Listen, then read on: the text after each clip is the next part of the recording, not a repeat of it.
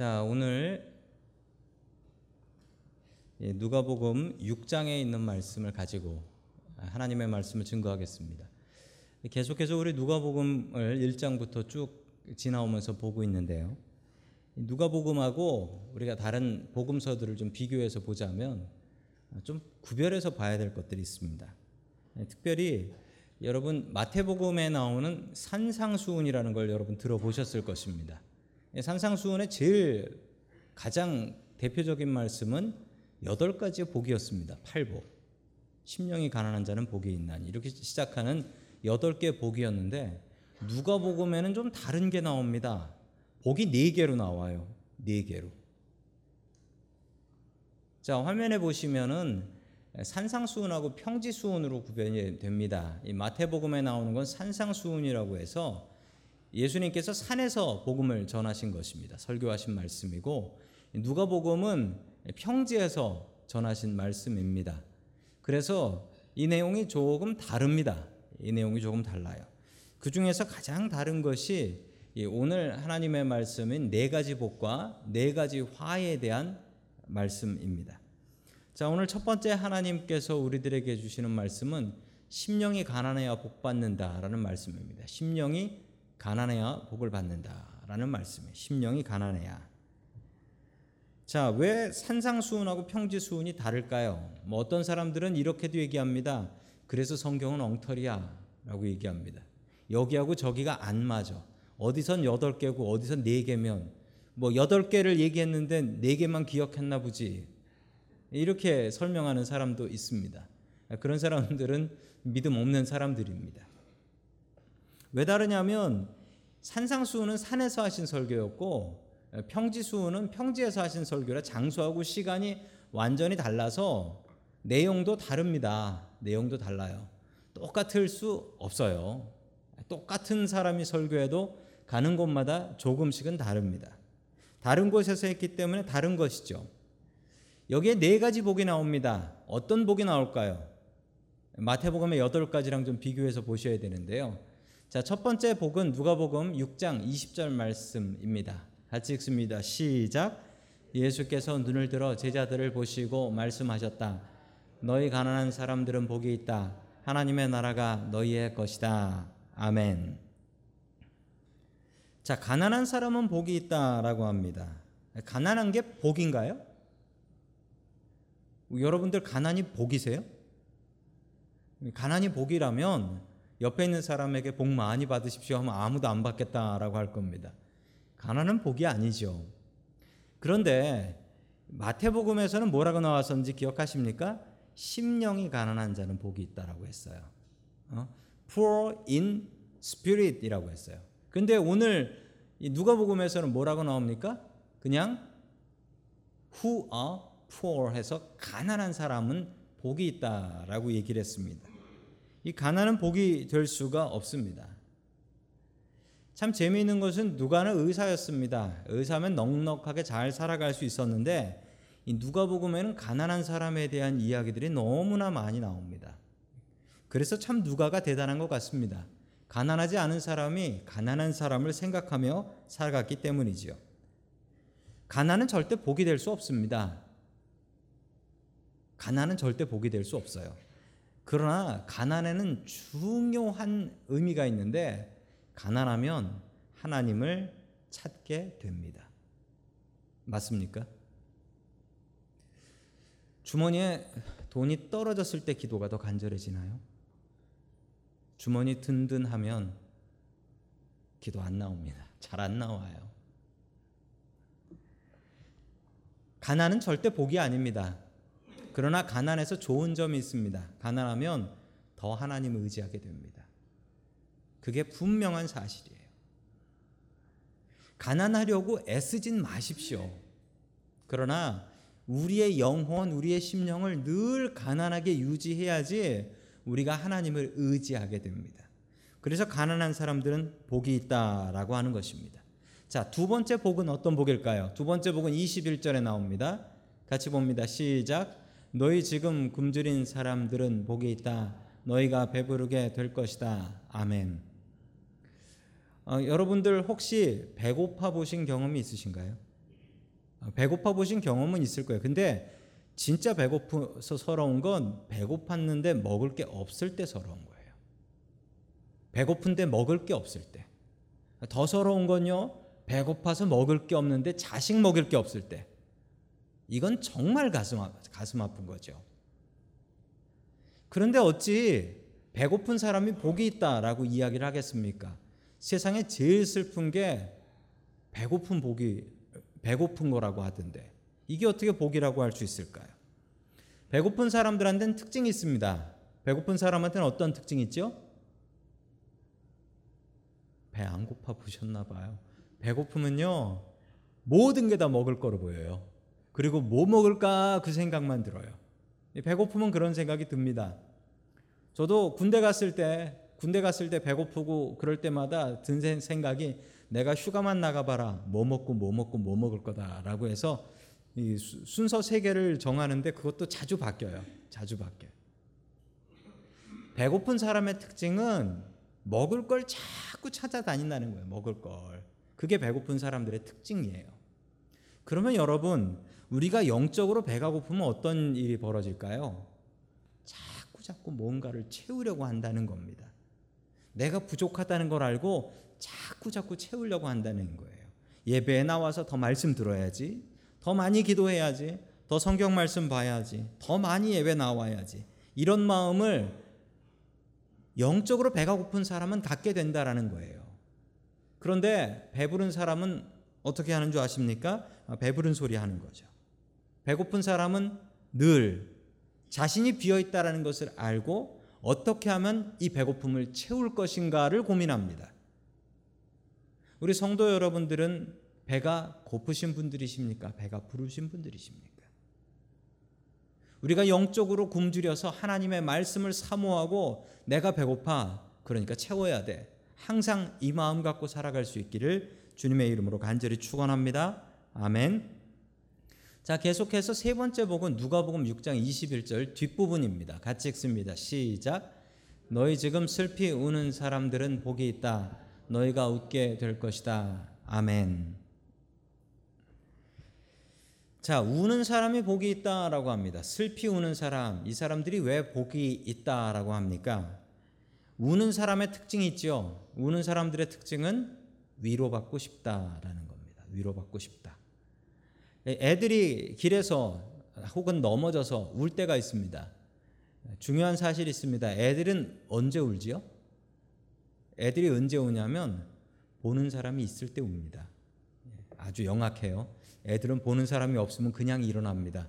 근데 보는 사람이 있으면 딱 보고 사람 봤어 그럼 으아 하고 울어요. 그런데 딱 넘어졌는데 아무도 없으면 그냥 일어납니다. 애들은 자기가 위로해줄 사람이 있을 때 웁니다. 우는 사람이 왜 복이 있냐면요, 우는 사람은 위로받고 싶어하는 마음이 있다라는 것입니다. 우리가 하나님 앞에 울 때 우리가 우는 것은 참 큰 의미가 있습니다. 왜냐하면 하나님의 위로를 바라고 하나님께서 우리를 위로해 주실 것이기 때문에 그렇습니다. 살다 보면 눈물 날 때가 있습니다. 그 눈물 어디서 흘리시겠습니까? 주님 앞에 나와서 흘리십시오. 그러면 주님께서 여러분들 위로해 주실 것입니다. 하나님의 위로가 여러분들 가운데 풍성하게 넘칠 수 있기를 주님의 이름으로 간절히 축원합니다. 아멘. 자, 4번째 마지막 복은 어떤 복일까요? 우리 22절 말씀 같이 봅니다. 시작. 사람들이 너희를 미워하고 인자 때문에 너희를 배척하고 욕하고 너희의 이름을 악하다고 내칠 때에는 너희는 복이 있다. 아멘. 자, 박해당하는 사람은 복이 있다라는 것입니다. 자, 무엇 때문에 박해당하면 복 받는답니까? 인자 때문이라고 하죠. 우리 지난 금요일 날 우리 인자에 대해서 같이 배웠는데요. 여러분, 인자는 2 종류가 있다라고 했죠. 인자는 대문자로 된 인자가 있고 소문자로 된 인자가 있다라고 말씀을 드렸습니다. 자, 오늘 인자는 대문자입니까? 소문자입니까? 대문자네요. The Son of Man 이라고 대문자로 되어 있네요. 대문자면 예수님, 소문자면 믿는 사람들이라고 했습니다. 자, 예수님이니까 대문자입니다. 그러면 우리가 예수님을 위해서 고난을 당하면 그때는 복받게 된다라는 것이죠. 주님 때문에 우리가 고생을 하게 됩니다. 주님 때문에 우린 고생을 하게 돼요. 오늘 여성교회 헌신 예배로 드리는데 우리 남성교회나 여성교회나 임원들이 계십니다. 임원이 되면 참 많은 일들을 하셔야 되죠. 참 많은 일들을 하시게 되는데 참고로 이 임원들은 교회에서 월급 받고 하는 것이 아닙니다. 교회에 오히려 헌금하시면서 하시는 분들이십니다. 돈도 안 받고 이 고생을 왜 할까요? 잘해봐야 욕먹는 건데 왜 이런 일을 해야 할까요? 오늘 성경 말씀에 답이 있습니다. 예수님 때문에, 인자 때문에 어려운 일 당하고 욕먹고 고통 당하게 되면 어떻게 된다고요? 하나님께서 분명히 복 주시겠다라고 약속하셨습니다. 이 고통을 피하지 마세요. 그리고 이래서 주님 때문에 욕먹는 것을 피하려고 하지 마십시오. 욕을 안 먹고 사는 방법은 있습니다. 욕을 안 먹고 사는 방법은 숨어 사는 겁니다. 뭔가 일을 하게 되면 욕을 먹게 돼 있습니다. 여러분, 아무리 지지율이 높은 대통령도 반대표가 있다는 사실 아십니까? 누구나 다 욕먹습니다. 무엇 때문에 욕먹느냐가 중요하겠죠. 주님 때문에 욕먹으면 분명히 복받는다라고 성경에 나와 있습니다. 오늘 주님께서 주셨던 4개의 복처럼 우리를 항상 가난하게 하려고 애쓰고 또 우리가 늘 영원히 배고플 수 있도록, 그리고 주님 앞에서 울 수 있도록, 그리고 주님을 위해서 박해당하고 고통당할 수 있도록, 이럴 때 우리에게 복이 있습니다. 이 4가지 복을 다 나의 복으로 삼을 수 있는 우리들 될 수 있기를 주님의 이름으로 간절히 축원합니다. 아멘. 자, 2번째, 마지막으로 하나님께서 주시는 말씀은 바리새인을 닮지 마라 라는 것이고, 또한 4가지 화를 피해라 라는 뜻입니다. 4가지 화가 있습니다. 누가복음이 참 좋은 이유는 복받는 법도 알려줬지만 화를 피하는 법도 알려줬습니다. 화를 피하는 법도 우리는 분명히 알아야 됩니다. 자, 4개의 화가 나오는데 이 화는 그 당시에 주로 누구를 향해서 얘기한 것이냐면 바리새인들입니다. 예수님께서 바리새인들한테 많이 책망을 하셨죠. 바리새인들은 어떤 사람들이었습니까? 바리새인 같은 믿음을 갖고 있는 사람들이 지금도 있습니다. 교회 안에 있어요. 바리새인 같은 사람. 대표적인 사람이 누군지 아십니까? 바로 저 같은 목사들이 바리새인들이 되기 딱 좋습니다. 내 믿음 온전하다라고 생각하며 다른 사람, 저 사람은 저게 문제고 이 사람은 이게 문제고, 딱 제가 잘못하면 바리새인 믿음 가져서 아이고 저 교회는 이게 문제고 이 교회는 이게 문제고 왜 저 사람은 나처럼 안 되나 라고 생각하기 딱 좋다는 겁니다. 바리새인 같은 사람은 이런 사람입니다. 내가 좀 믿는다, 신앙생활을 좀 한다, 내가 저 사람보단 낫다 라고 생각하는 거예요. 속으로 이런 생각해 보신 적 있습니까? 저 사람은 왜 저러지? 교회 다니면서 이런 마음 들 때 우리의 마음은 이미 바리새인인 거예요. 이미 바리새인인 겁니다. 자, 바리새인의 믿음은 어땠는지 같이 보겠습니다. 누가복음 6장 24절 같이 읽습니다. 시작. 그러나 너희 부요한 사람들은 화가 있다. 너희가 너희의 위안을 받고 있기 때문이다. 아멘. 자, 아까 첫 번째 복은 가난한 사람이었어요. 요게 반대로 딱 쌍이 되어 있는 겁니다. 가난한 사람, 부유한 사람. 부유한 사람은 화가 있다라고 합니다. 이거 뭐 부자는 화가 있다. 영어로 그냥 rich예요, rich. 부자면 화가 있다라고 하면 이건 뭐 공산주의네요. 여러분, 공산주의에서는 부자는 무조건 때려잡아야 된다라고 가르치죠. 그래서 이 성경 말씀 보고서 공산주의가 생겼대요. 성경 말씀 보고서. 성경에 부유한 사람들은 화가 있다. 그러니까 부자들 때려잡아야 된다. 이런 얘기를 했던 겁니다. 그러나 잘못 생각한 겁니다. 여기서 이야기하는 것은 우리가 부유하게 되면, 부자이게 되면 돈이 주는 위로가 있습니다. 아세요? 돈이 주는 위로와 만족. 여러분, 그런 만족 해보셨죠? 돈이 많으면 만족스럽습니다. 때로는 정말 행복하기도 합니다.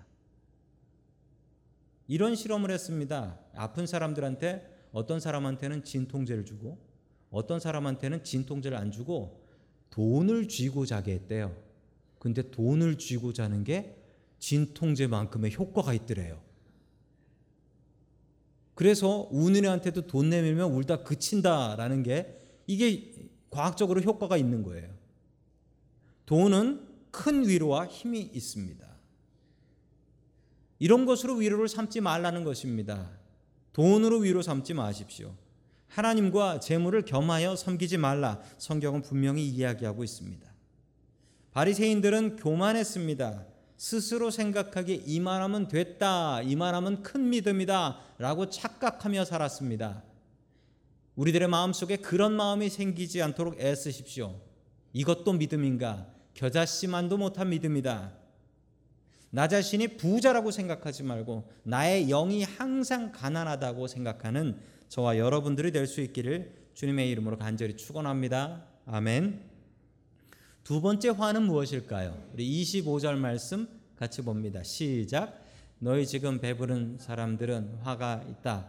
너희가 굶주리게 될 것이기 때문이다. 아멘. 자, 두 번째 복이 배고픈 사람이었어요. 두 번째 화가 배부른 사람이에요. 배부른 사람은 왜 또 벌이 있나요? 배가 부른 사람에 대한 이야기는 구약성경 잠언에 나옵니다. 이 아굴의 잠언이라는 잠언이 있죠. 그 잠언에 보면 배가 부르면 어떻게 한다라고 나오는 줄 아십니까? 배가 부르면 하나님 없다라고 한대요. 배가 부르면 하나님 없다라고 한답니다. 배가 부르면 오는 특징이 있습니다. 오늘 저녁 식사를 맛있게 한 그릇 더 먹을까 말까 하다가 더 드신 분은 이런 효과가 있습니다. 조는 효과가 생기죠. 배가 부르면 잠이 옵니다. 배부르면 우리의 영혼이 배가 불러버리면 그때부터는 하나님도 필요치 않고 하나님도 보이지 않게 됩니다. 여러분, 배부르면 안 됩니다. 우리의 영혼이 배부르면 안 됩니다.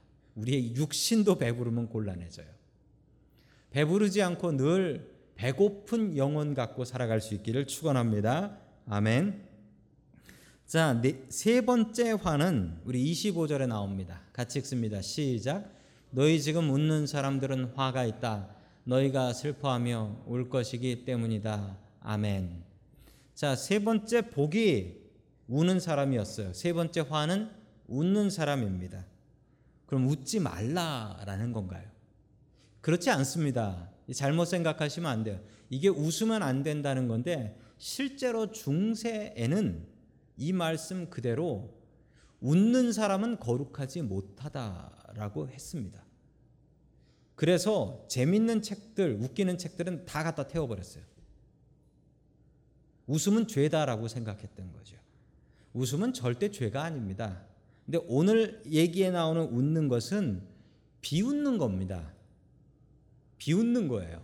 다른 사람을 비교해서 비웃는 것을 이야기를 합니다. 바리새인들이 자주 했던 일입니다. 바리새인들은 사람들의 믿음을 구별해서 보고 비교하면서 야, 저것도 믿음이냐 이랬단 말입니다. 내 믿음만 믿음이고 저 사람 믿음은 믿음이 아닌 거예요. 자기네들 기준 세워놓고 다른 사람 비교하고 저건 믿음도 아니다 라고 손가락질하며 비웃었습니다. 절대로 비웃지 마십시오. 내 믿음 잘 가지고 있으면 되는 거지 왜 다른 사람 믿음 판단합니까? 그러지 마세요. 절대 그러지 마세요. 교회 조금 다니시기 시작하면 나름대로 믿음이라는 게 생겨서 다른 사람을 손가락질하고 비교하고 비웃습니다. 흔히 이런 잘못을 저지르게 됩니다. 남의 믿음 신경 쓸 시간 있으면 내 믿음 더욱더 키울 수 있기를 주님의 이름으로 간절히 축원합니다. 아멘. 자, 26절에 보면 네 번째 마지막 화가 나오는데 이 마지막 화는 무엇일까요? 자, 우리 같이 읽습니다. 시작. 모든 사람이 너희를 좋게 말할 때 너희는 화가 있다.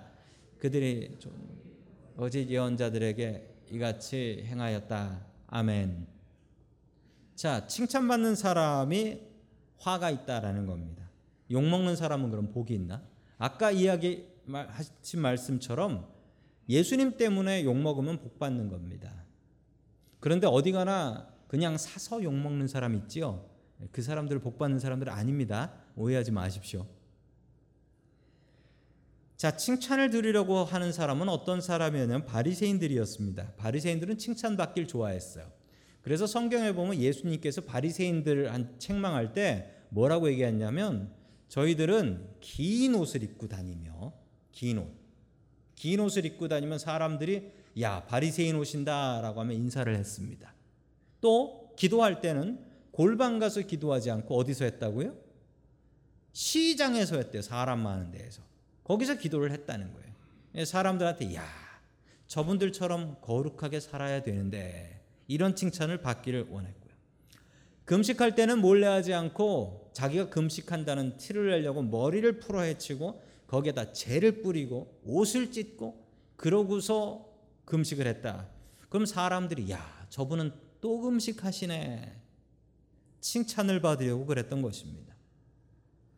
참 무서운 사실 하나는, 우리가 세상에서 칭찬을 받게 되면 하늘에서는 받을 상이 없다는 것입니다.